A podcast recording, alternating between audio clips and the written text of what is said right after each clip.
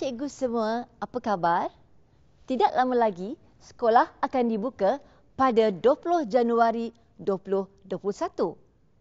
Tentu cikgu tak sabar dan seronok untuk kembali ke sekolah. Untuk bertemu dengan anak-anak murid kesayangan cikgu. Tapi tadi saya terdengar beberapa keluhan daripada guru mengenai penjajaran kurikulum 2.0. Cikgu jangan stres ya cikgu, kerana kami akan tunjukkan beberapa contoh mata pelajaran untuk menyenangkan pemahaman guru semua. So cikgu janganlah risau ya. Tapi sebelum itu cikgu perlulah faham apakah yang dimaksudkan dengan penjajaran kurikulum 2.0. Apa dia penjajaran kurikulum 2.0? Penjajaran kurikulum adalah penyusunan semula kandungan, pedagogi dan pentaksiran berdasarkan hasil pembelajaran yang dihasratkan cikgu. Masih tidak faham? Tapi cikgu jangan stres, okey? Sebab kita akan melihat contoh bersama bagi mata pelajaran Sains Tahun 5. Panduan Pelaksanaan Kurikulum Penjajaran Sains Tahun 5. Panduan ini disediakan bagi membantu guru melaksanakan kurikulum yang terkesan pada tahun 2020 secara sisipan ke dalam PDP Sains Tahun semasa. Langkah pertama yang perlu dilakukan adalah guru perlu mengenal pasti kandungan yang terkesan pada tahun 2020. Contoh yang diberikan di sini adalah kandungan daripada tema teknologi dan kehidupan lestari dalam Sains Tahun 4 yang mempunyai dua tajuk iaitu tuas, Mesin Ringkas dan Mesin Kompleks. Tajuk ini boleh disisipkan ke dalam PDP Sains Tahun 5 pada tahun 2021 di bawah tema yang sama. Guru boleh merujuk dokumen penjajaran kurikulum Sains Tahun 5 yang telah disediakan.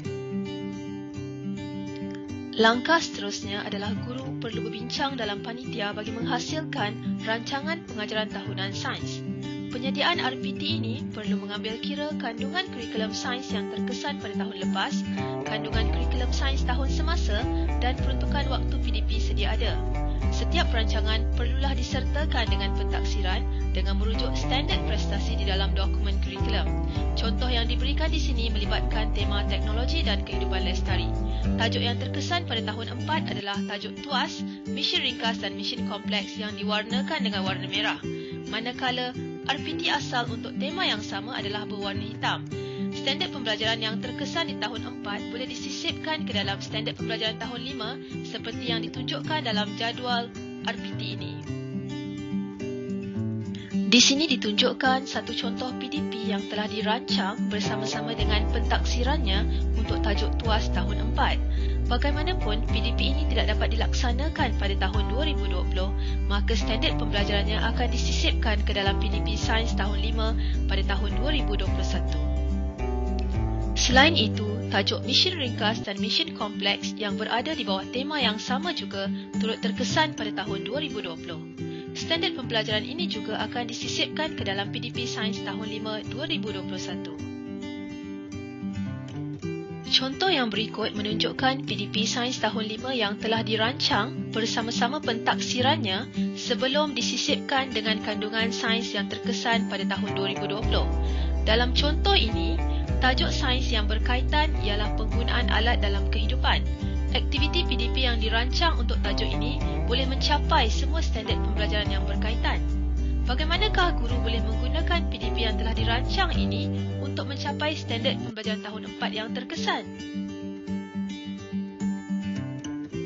Ya, dengan menggunakan aktiviti yang sama, guru juga boleh mencapai standard pembelajaran bagi kandungan sains yang terkesan pada tahun 4 2020. Sebagai contoh, pemilihan alat yang digunakan dalam aktiviti satu ini iaitu gerudi tangan dan pembuka tin boleh digunakan untuk menjelaskan standard pembelajaran berkaitan tuas.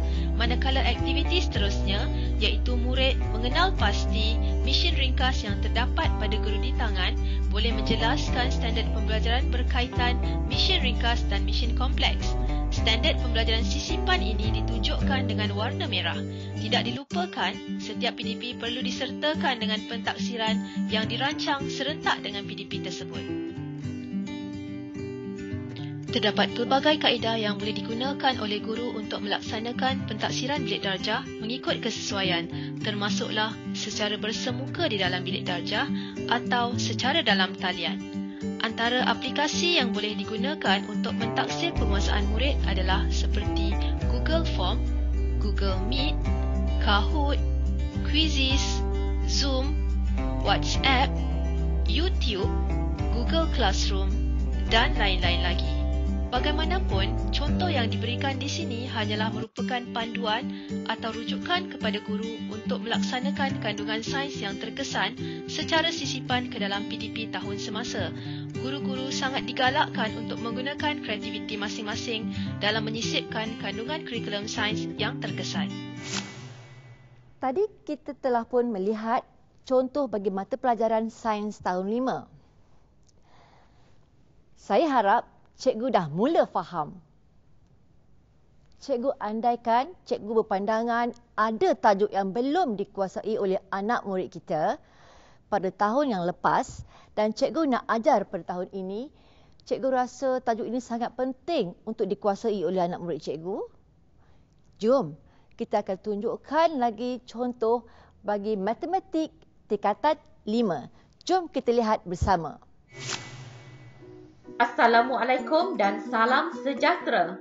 Berikut kita akan sama-sama melihat bagaimana panduan pelaksanaan penjajaran kurikulum 2.0 bagi mata pelajaran matematik tingkatan 5 diaplikasikan. Guru-guru perlu ambil maklum bahawa pada tahun 2021, dua dokumen penjajaran kurikulum 2.0 matematik tingkatan 5 disediakan kepada setiap guru. Dokumen penjajaran kurikulum matematik tingkatan 5 edisi 2 dan dokumen penjajaran kurikulum matematik tingkatan 5 sisipan tahun 2021. Bagaimana untuk merancang dan melaksanakan pengajaran dan pembelajaran yang akan dijalankan pada tahun 2021 bagi murid tingkatan 5 khususnya mata pelajaran matematik? Sudah pasti guru harus mengenal pasti kandungan kurikulum dengan merujuk dokumen penjajaran kurikulum bagi kandungan yang terkesan semasa pelaksanaan PDPR pada tahun 2020. Setelah mengenal pasti kandungan yang terkesan, guru boleh menyisipkan kandungan tersebut dalam dokumen penjajaran kurikulum pada tahun 2021 dan melihat implikasi terhadap pembelajaran yang akan dilaksanakan. Sekiranya kandungan kurikulum tidak terkesan pada tahun sebelum, guru boleh meneruskan pengajaran dan pembelajaran bersama murid dengan merujuk terus dokumen penjajaran kurikulum matematik tingkatan 5 edisi 2 seperti yang dikongsikan ini. Dokumen penjajaran kurikulum matematik tingkatan 5 sisipan disediakan bertujuan untuk membantu guru menyampaikan kandungan kurikulum yang terkesan pada tahun 2020 dan kandungan kurikulum tahun 2021. Dokumen ini mengandungi kandungan kurikulum tingkatan 4 yang terkesan dari Oktober sehingga Disember tahun 2020 dan keseluruhan kandungan kurikulum tingkatan 5. Sesi perbincangan diadakan bersama-sama ahli panitia untuk merancang pelaksanaan kurikulum tahun semasa dengan memikirkan bagaimana untuk menyampaikan kandungan kurikulum yang terkesan, keterlibatan PDPR murid dalam setiap pembelajaran dan membuat perancangan untuk mengembangkan potensi murid bagi mencapai tahap penguasaan yang maksimum tanpa mengabaikan pengetahuan, kemahiran dan nilai yang ditetapkan dalam kurikulum. Sesi perbincangan ini juga boleh diadakan secara dalam talian atau secara bersemuka. Seterusnya, mari kita lihat contohnya kandungan kurikulum yang terkesan pada tahun 2020 iaitu di tajuk 10 Matematik Pengguna Pengurusan Kewangan. Tajuk ini disisipkan pada tahun 2021 dan boleh diajar dengan menggunakan pendekatan modular bersama tajuk 3 Matematik Pengguna Insurans. Untuk makluman para guru, tajuk ini adalah relevan diintegrasikan kerana pengetahuan yang diperoleh dalam tajuk insurans boleh membantu murid dalam merancang dan membina pelan pengurusan kewangan yang berkesan. Sesi pembelajaran bagi kedua-dua tajuk ini juga boleh dijadikan sebagai tajuk pertama pada tahun 2021. Semasa menyediakan rancangan pengajaran tahunan 2021, kandungan kurikulum yang terkesan disisipkan bersama-sama kandungan kurikulum semasa secara modular. Susunan bagi standard kandungan dan standard pembelajaran bagi kedua-dua tajuk seperti contoh ini boleh dimasukkan ke dalam rancangan pengajaran tahunan pada tahun 2021. Setelah itu, guru bolehlah merancang penyediaan rancangan pengajaran harian berdasarkan rancangan pengajaran tahunan yang disediakan. Dalam merancang pengajaran harian dan kaedah pentaksiran bilik darjah, guru perlu meneliti serta mengambil kira pendekatan pengajaran dan pembelajaran yang bersesuaian, kebolehlaksanaan pentaksiran yang berterusan dalam sesi pembelajaran sama ada secara lisan, bertulis atau pemerhatian kepada murid, operasi sekolah dan peruntukan masa bagi mata pelajaran dalam jadual waktu serta sumber yang ada agar pelaksanaan pembelajaran bersama murid teratur dan efisien. Ini adalah contoh aktiviti bagi standard pembelajaran 10.1.1 kandungan kurikulum yang terkesan dan standard pembelajaran 3.1.1 kandungan kurikulum semasa yang telah dimodularkan. Aktiviti ini boleh dilaksanakan secara pembelajaran berasaskan inkuiri, pembelajaran berasaskan projek atau kaedah lain yang bersesuaian. Untuk melaksanakan aktiviti sesuatu tajuk, guru perlu mempertimbangkan strategi pembelajaran sama ada secara bersemuka dalam bilik darjah, secara dalam talian, pembelajaran kendiri, secara berstruktur atau gabungan. Melalui cadangan pelaksanaan aktiviti yang dikongsikan sebentar tadi, antara perkara yang boleh ditaksir oleh guru adalah kefahaman konsep, gaya persembahan, pembentangan, lembaran kerja dan sesi perbincangan bersama rakan. Aktiviti merekod tahap penguasaan murid perlu dilaksanakan oleh guru dari semasa ke semasa supaya maklumat menyeluruh tentang tahap penguasaan pembelajaran murid diperoleh dan tindakan susulan boleh diambil. Sekian, terima kasih. Wah, cikgu. Cikgu memang hebat. Saya yakin cikgu telah pun faham, kan? Cikgu, sekiranya cikgu merasakan ada pembelajaran yang terkesan pada tahun 2020, cikgu boleh melaksanakan penjajaran kurikulum seperti mata pelajaran sejarah tahun 5 yang akan kita saksikan bersama. Jom kita lihat.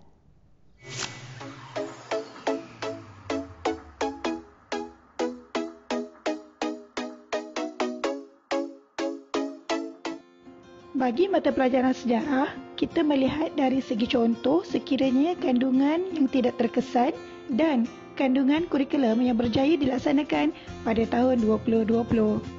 Gambaran keseluruhan sejarah sekolah rendah dari tahun 4 sehingga tahun 6 disediakan sebagai panduan kepada guru untuk memberikan gambaran kepada murid tentang kandungan yang telah dipelajari dan kandungan yang akan dipelajari.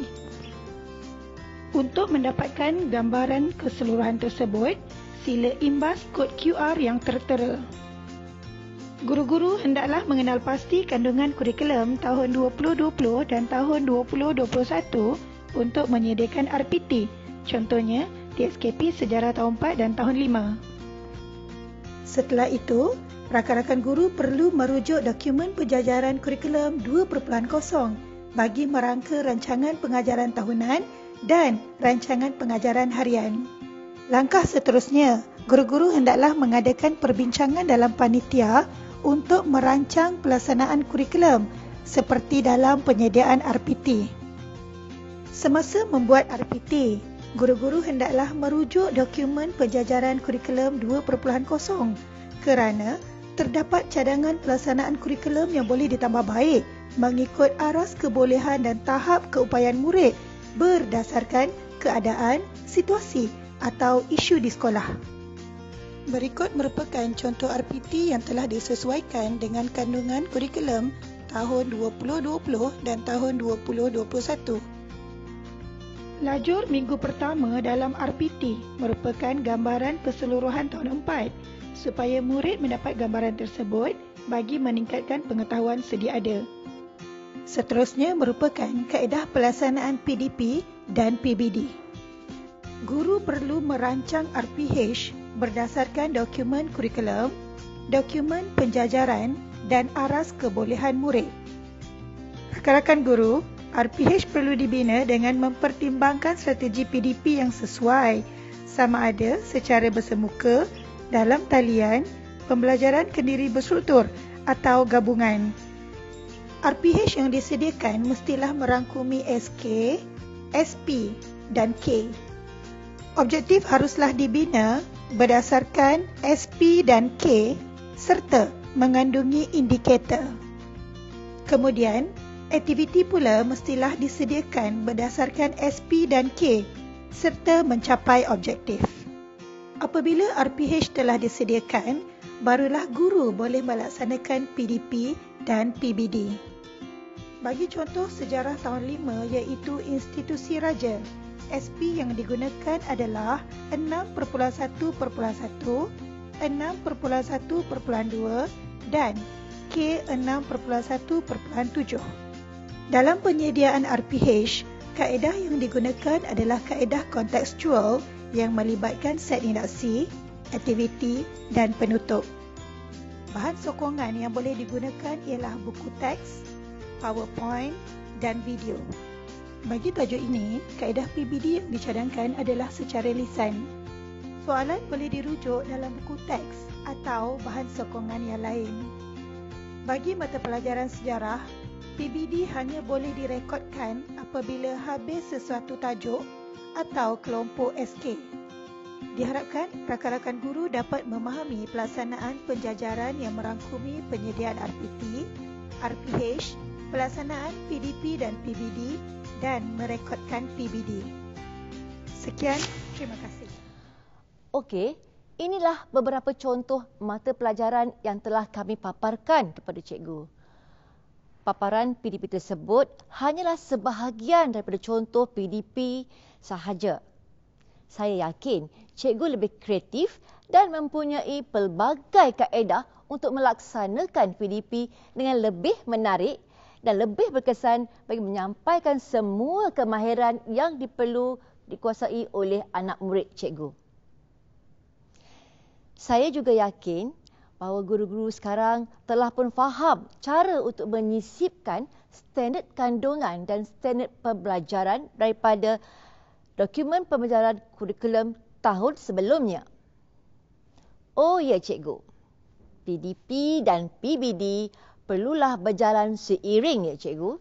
Kedua-dua proses ini tidak boleh berjalan secara berasingan. Baik, apakah yang dimaksudkan dengan PBD, cikgu? PBD ialah satu proses berterusan dalam PDP bagi mendapatkan maklumat tentang perkembangan,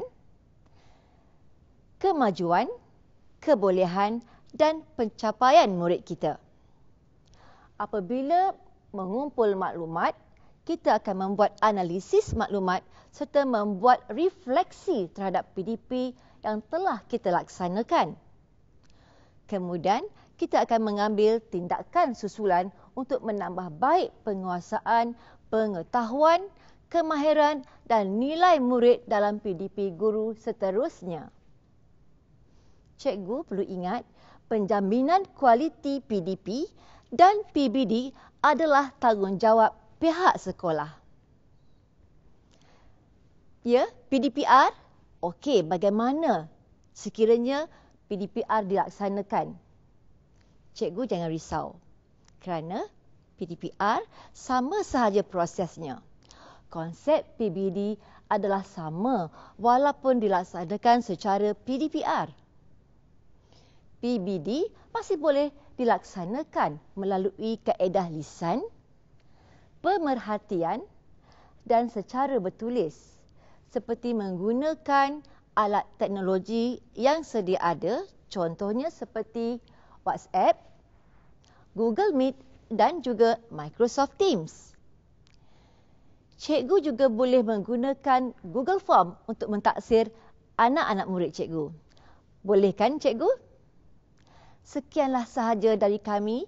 Semoga paparan kami tadi dapat memberi pencerahan mengenai pelaksanaan kurikulum 2.0. Kami sangat berharap penjelasan dan paparan itu tadi dapat membantu guru melaksanakan penjajaran kurikulum 2.0 bagi tahun 2021 ini dengan jayanya. Sekian sahaja sehingga kita bertemu kembali dan selamat menjalankan tugas cikgu. Bye.